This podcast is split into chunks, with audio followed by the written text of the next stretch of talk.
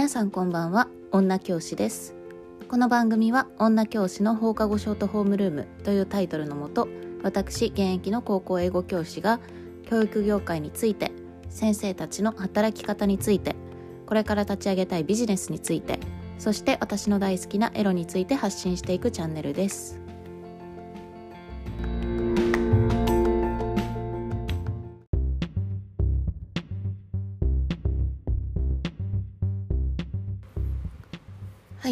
えーと、今朝朝というか午前の10時前なんですけれども、えー、この時間に撮っています。まあねあの更新は基本的に夜やってる。放課後ショートホームルームっていう名前なので夜やってる更新してるんですけれどもあの最近はね収録昼間にすることが多いですね。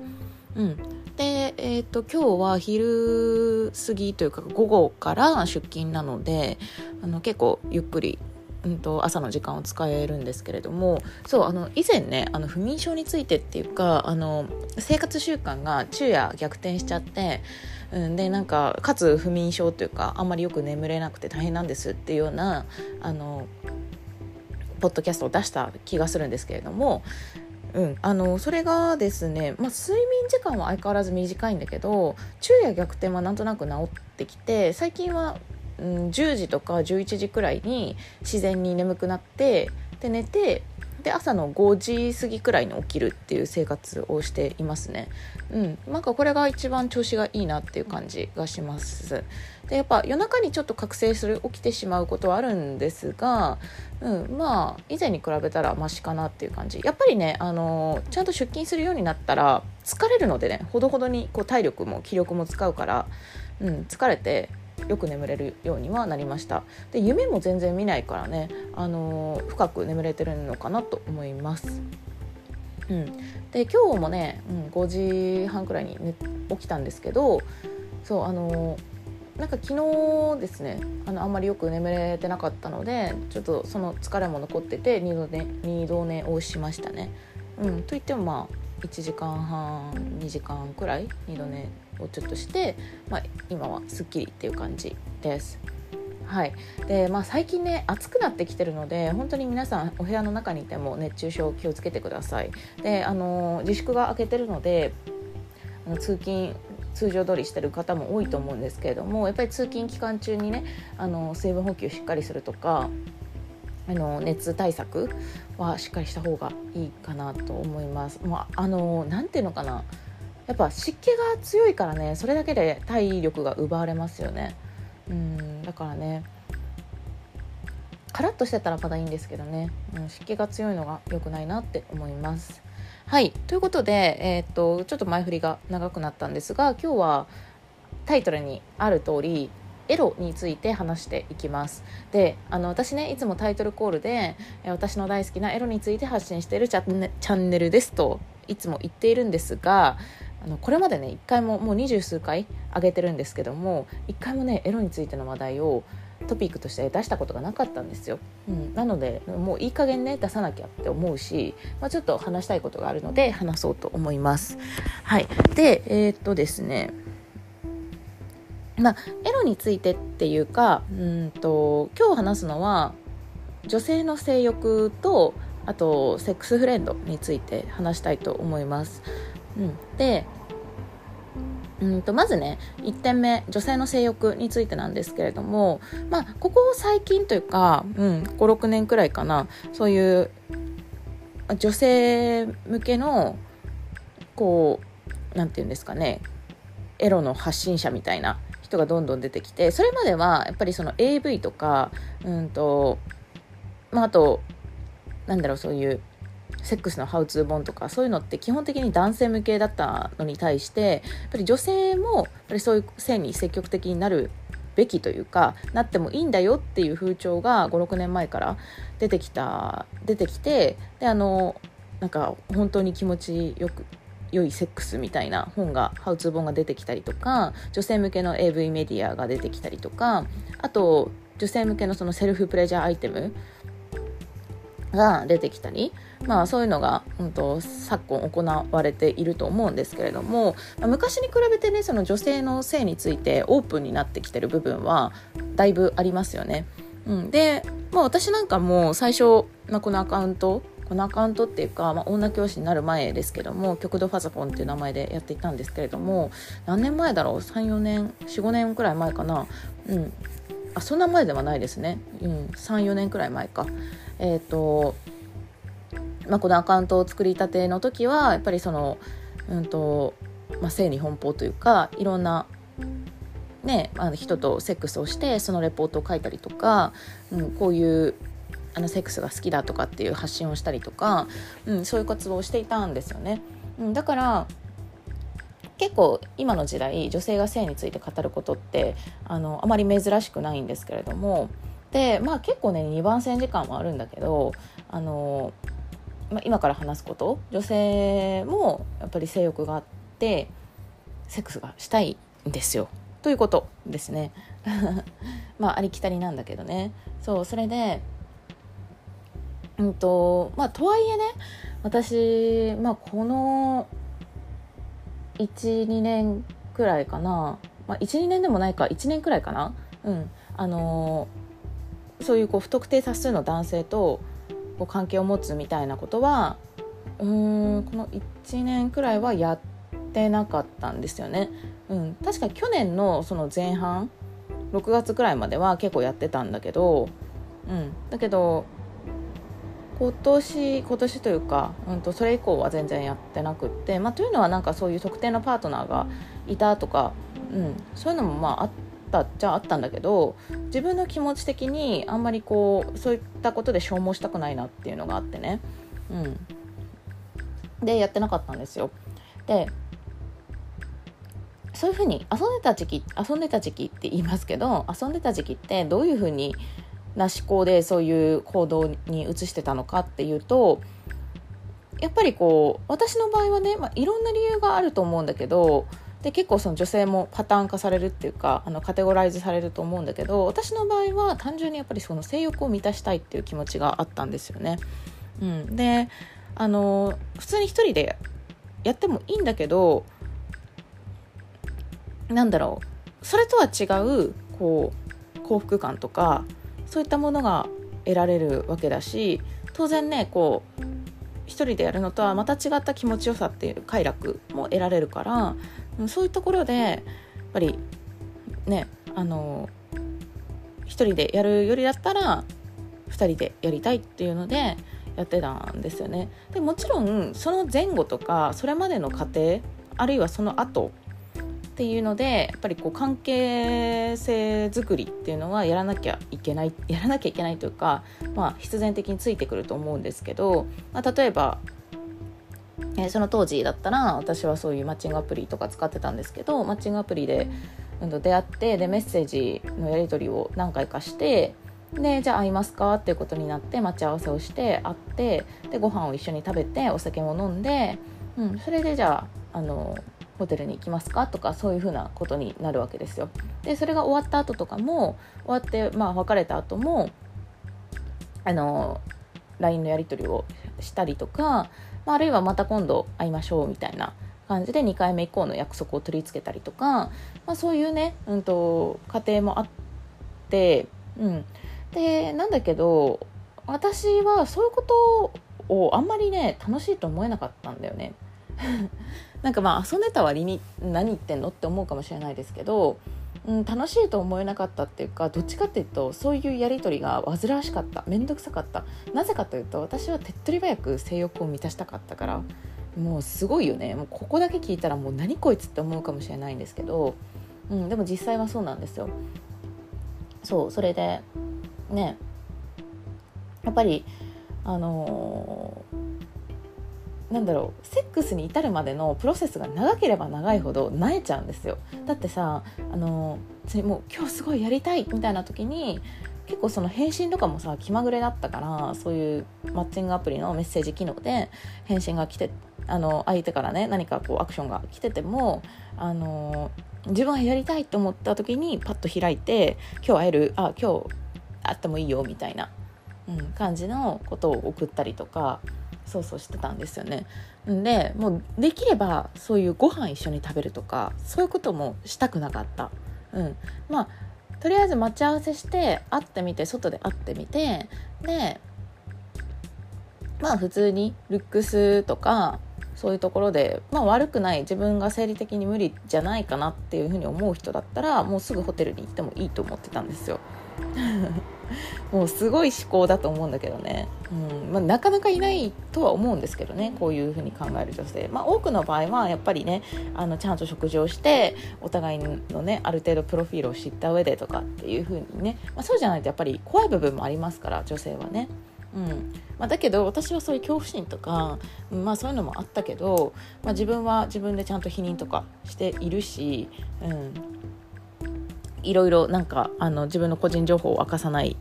ための努力っていうか工夫とかもしていたから、うん、まあ別にねなんか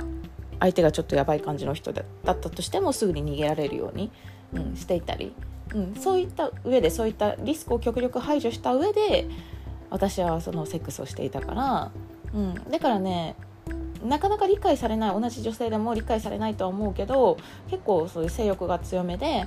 うん、とにかくセックスをしたいそれその前後のやり取りとかは不要っていうふうに考えていたんですよね。でまあ私みたいなケースは稀特殊だからあまり参考にならないかもしれないけど、まあ、あの今日ねトピックにもあるんですけどやはりね女性にも性欲っていうのはあるから、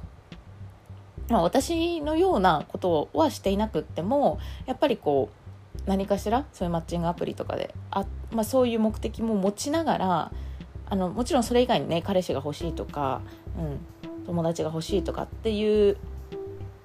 あの気持ちもあるとは思うんですけども、うん、そうだとしてもうんなんかまあ彼氏とかにするにはまあちょっとあれかもしれない。まだわかんないけど普通にやってみるかみたいな。ちょっとまあ私も今日やりたい気分だしみたいなことは往々にしてあると思いますよ。うん、だからねまあそこでいかにこうスマートに男性がこうリードできるかっていうところだと思うんだけどね。まあ男性だけじゃないけどね。そう。でまあ男性の場合は多くのねケースで何て言うのかなあの普通に女性に誘われたら「おうおういいよ」ってなりますよね、まあ、生理的に無理とか、うん、よっぽど嫌とかじゃなければ、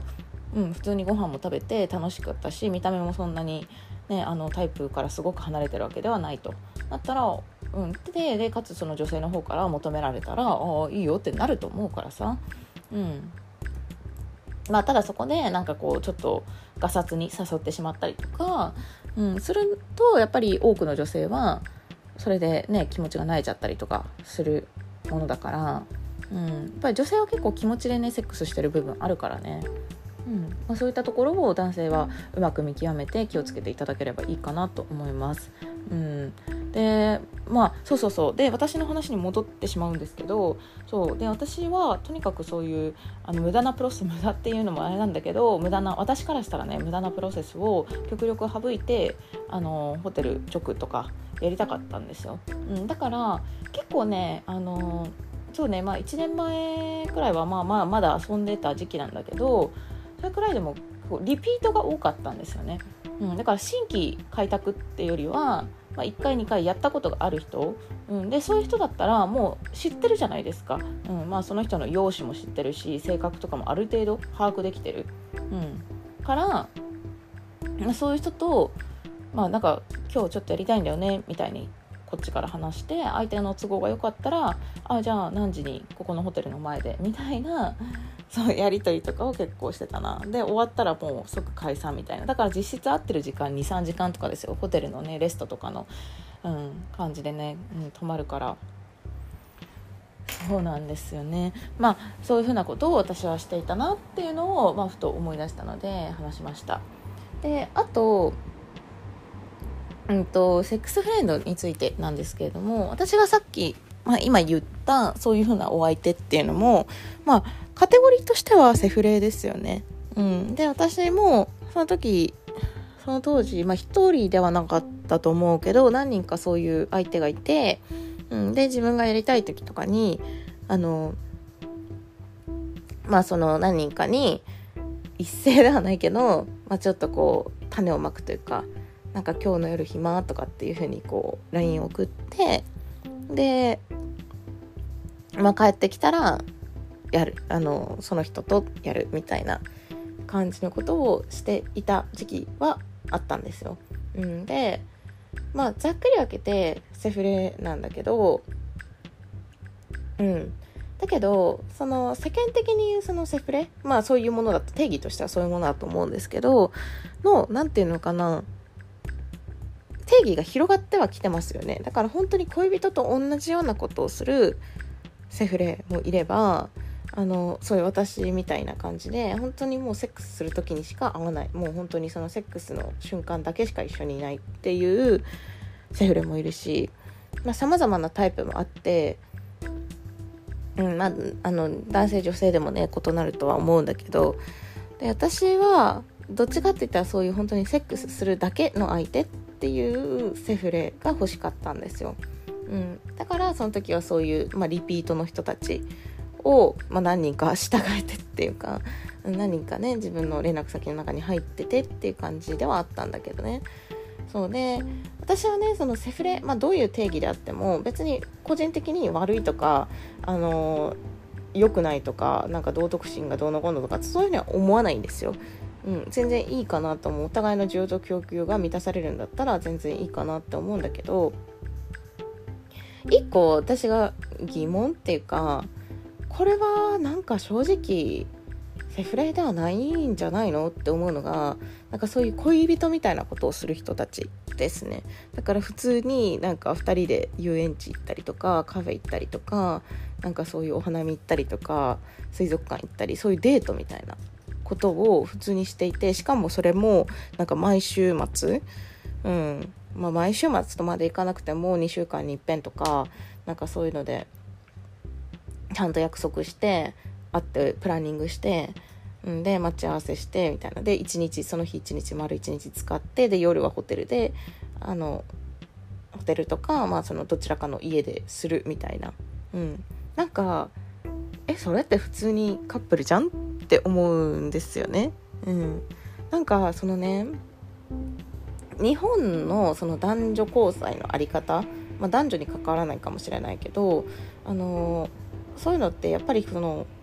プロセス重視というか特にその告白っていうそのアクションが男性側からでも女性側からでもまあどちらかからあってでそれをこう相手が承認してそこでやはやっと関係が成立するっていうあのそのプロセスを大事にしている人がものすごく多いというかほぼ全員そうだと思うんですよね。なんだけどあのまあこれもねよく言われてるけど欧米の考え方はそうじゃなくってそういうなんかデーティングっていうのを何度も何度もこう、まあ、デートを何度か繰り返してでそういうふうな体の関係時にはそういうキスをしたりとか体の関係にまで、うん、と発展するけれどもうんそうだけれどもでなんかこう一緒にいるうちになんか私たちってカップルだよねっていうふうに勝手に認知していく。うん、お互いが別に特にそういう言葉がなかったけれどもなくっても、うん、相手のことを、まあ、ガールフレンドボーイフレンドっていうふうにあの認知するっていうのが一般的のようなんですよね。で私もまどちらかといったらそういう考えに寄ってるのかもしれないんだけど、うん、やっぱなんかそのしっかりとした告白っていうそのプロセスがあるかないかだけだと思うんですよね。だってさその普通にセフレで、うんと、いたとしてもそんなね1週間に一度しっかりプランニングをして予定2人で立ててでえっとどこかにアミューズメントパークとかに遊びに行ってでね一日過ごしてでホテルに行ってとかっていうそのためだけにさ何の恋愛感情もないような人をのためにそこまでの時間割くのかなって思うんですよ。きっとそこまでやる。でしかもそういうふうにやってたらさ、まあ、周りに見られるわけじゃないですか。その男女2人でさ一緒にいるところでそうすればさなんかでもし仮に例えば知り合いとかに会った時に「えなんか誰？お相手誰?」みたいな感じで聞かれてで普通に友達です。で終わるのかな？みたいなね、まあ、もちろんセフレですとは言わないと思うけどうん。そう。なんか普通に恋人っていうかそういうボーイフレンドガールフレンドっていう形でいいんじゃないかなって思うんですよね。まあなんていうのかな。やっぱりこう彼氏彼女ってなるとそのある程度の束縛っていうか縛りが出てくる。うんと例えばまあね他の異性と2人で会っちゃいけないとかなんか連絡取っちゃいけないとか、まあ、そういうなんか浮気みたいなねあのそういうふうなことが起こってはいけないとかさそういう気持ちが出てきたりとかそういう2人のルールみたいなものが存在してくる。なんか毎日必ず1通は LINE の連絡をしようとか寝る前に電話をしお互い電話をしようとかなんかそういうルールとかが出てきてそういうことが面倒くさい。単純に煩わしいだけかもしれないけどだったら別にカップルっていうふうにも恋人同士になった上でそういうふうなルールあのなった上でだけどもそういうことはしないようにしようっていうふうにお互いこう妥協点を作ればいいわけだしうん、その浮気の定義だって人それぞれですよね。うん、であれば普通にあの私たちは恋人同士っていう関係にお互いが認知した後にそういうことを何て言うのかな、うん、決めても決めなくてもどちらもいいけどあの束縛はしないようにしようっていうのをざっくり決めればいいわけで、うん、なんかねそういうこううんよくわかんないなって思うんですよね。うん、というかまあ男性は結構比較的そういう感じでも全然 OK みたいな人いますよね。うん、あの何別に告白とかしてないけど普通にこの子のことは好きだし一緒にいて楽しいし、うん、でまあなんかこの子が困ったこととかあったら自分が助けになるし、うん、なんか寂しそうにしてたら相手するしみたいな。うん、だけどで別に彼氏彼女っていうふうに公言はしてないけどでも、まあ、そういう存在であることは確かなんじゃない？みたいに男性はこうざっくり考えてる。けど女性側はえなんか私ってやっぱセフレなのかな？みたいな。いやでもなんか普通にデートしようとかって誘われるしなんか2人で旅行行ったりとか、うん、そういうこともしてるしえなんかどうなんだろう？みたいなこの人友達になんて紹介したらいいんだろう？みたいに結構悩んでる人とかいいよね。うん、だからね別にそれ告白とか告白じゃないとかっていうの関係なく普通にお互いが僕たち私たちってカップルだよね？みたいな認知を持てればそういうこう不安感とか自信のなさとかっていうのも克服できるんじゃないかなって思うんですよ。うん、だからねあのそこはちょっとはっきりさせるべきだと私も思うかな、まあ、はっきりって言ってもね、まあ、2人の間だけではっきりさせとけばいいといいだけの話、うん、なんかそういう告白はなんか相手からしてほしいとかさせたいとか、うん、そういうふうなこともね思う必要はないしその対等な関係である以上そういう駆け引きとか勝ち負けとかそういったものも、うん、あまりね、うん、意味がないと思うから。そう。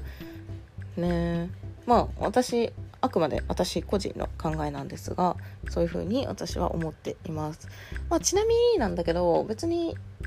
ね私も昔そういうふうなセフレ関係でいた人をなんかこう切ったとかってことはないんですよ、うん、あのもうこの人は LINE もブロックして電話も着去して、うん、もう絶対一生会わないようにする。みたいなことはたことないんだけどだけどうーんそうねそうだけどあのまあ別にだから連絡来ることもあるしなんかこっちから普通に「あ元気?」みたいな連絡することもあるし、まあ、場合によってはそれでこうなんか意気投合してたまたまお互い暇な時間があってじゃあこれから会うみたいになったりすることも全然あるけど、うん、なんかこういう人がいまだにセフレっていうふうに呼べるのかどうかっていうのもちょっとよくわかんないところはありますよね。だってさもう2年とか3年とか会ってやってなかったら もうなんか別にねまあ会ってやったらそりゃねセフレになるんだろうけどいまだにセフレなのかな？普通に友達じゃね？みたいに思うこともある。まあそれはどうでもいいんだけど。はい。ということで今日はこの辺で終わりたいと思います。